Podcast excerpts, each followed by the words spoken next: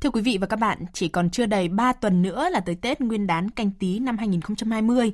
Đây là thời điểm mà nhiều công ty, cơ sở kinh doanh đang bước vào đợt cao điểm trong hoạt động sản xuất, kinh doanh phục vụ Tết.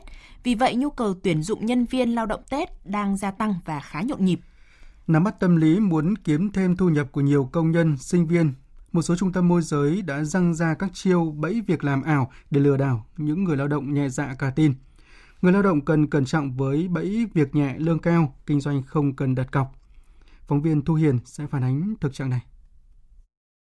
Các công việc giáp Tết đa dạng, tập trung nhiều nhất vào nhóm lao động phổ thông, sinh viên như nhân viên bán hàng, tiếp thị, đóng gói hàng Tết, dọn nhà theo giờ, giao hàng nhanh, nhân viên bảo vệ, nhân viên kho, thu ngân, phục vụ nhà hàng, vân vân.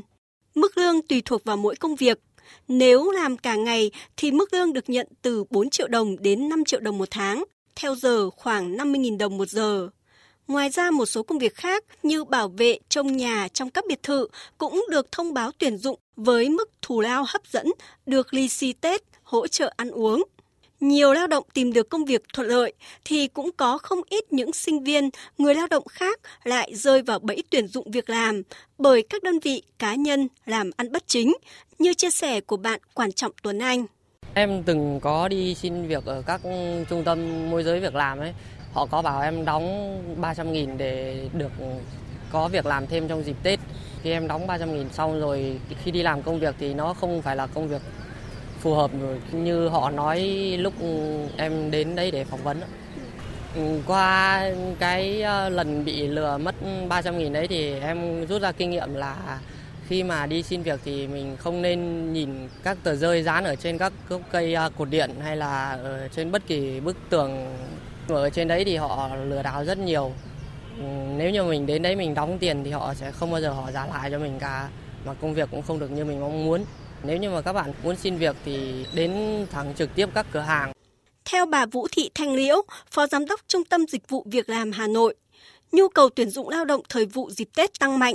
Lợi dụng dịp này, không ít công ty ma núp dưới danh nghĩa môi giới, giới thiệu việc làm hoặc cần tuyển dụng lao động gấp với lời quảng cáo hấp dẫn như việc nhẹ, lương cao, thời gian làm không dài, không vất vả, kinh doanh không cần bỏ vốn dịp Tết, công việc kiếm tiền triệu mỗi ngày dịp Tết cho sinh viên, vân vân để thu hút những người tìm việc. Tuy nhiên, trên thực tế thì lại hoàn toàn không bao giờ đúng sự thật như thế. Bà Vũ Thị Thanh Liễu cho biết. Hiện nay thì có rất nhiều những cái thông tin tuyển dụng tràn lan trên mạng và với cái tiêu chí là việc nhẹ lương cao thì các bạn trẻ nên đề phòng. Bởi vì có những cái bạn nói là em nghe là lương bán hàng 9 triệu một tháng, nhưng mà khi đến nơi thì nó chỉ là một cái công việc bảo vệ 2 triệu rưỡi đến 3 triệu một tháng. Và vừa mới đến nơi một cái thì lập tức cái công ty môi giới đấy yêu cầu là nộp tiền để đóng mua đồng phục, thẻ ATM để chuyển lương này, là thu phí hồ sơ này, thu phí tiền đặt cọc nọ kia và cũng không quan tâm lắm đến hồ sơ của người lao động là bạn đang ở trình độ nào, bạn cần những cái gì để à, phục vụ tốt cho cái công việc phỏng vấn đối với công ty. Đó là những cái vấn đề khi mà bạn trẻ tiếp xúc với những đơn vị đó thì các bạn cần phải xem xét lại. Để đảm bảo quyền lợi cho người lao động, nhất là các bạn sinh viên khi đi tìm kiếm các công việc thời vụ dịp cuối năm, ông Lê Hoài Đức, trưởng phòng phòng công tác chính trị và sinh viên, trường Đại học Giao thông Vận tải Hà Nội đưa lời khuyên. Sinh viên khi đi làm thêm cần phải làm. Thứ nhất là phải kiểm tra đầy đủ thông tin.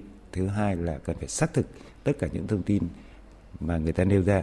Thứ ba là không đóng bất cứ khoản tiền nào cho các thông tin môi giới.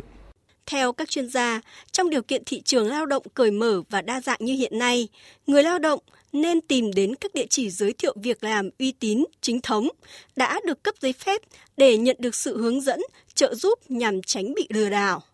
Nếu người lao động không tìm hiểu kỹ thông tin, sẽ rất dễ tiền mất, tật mang.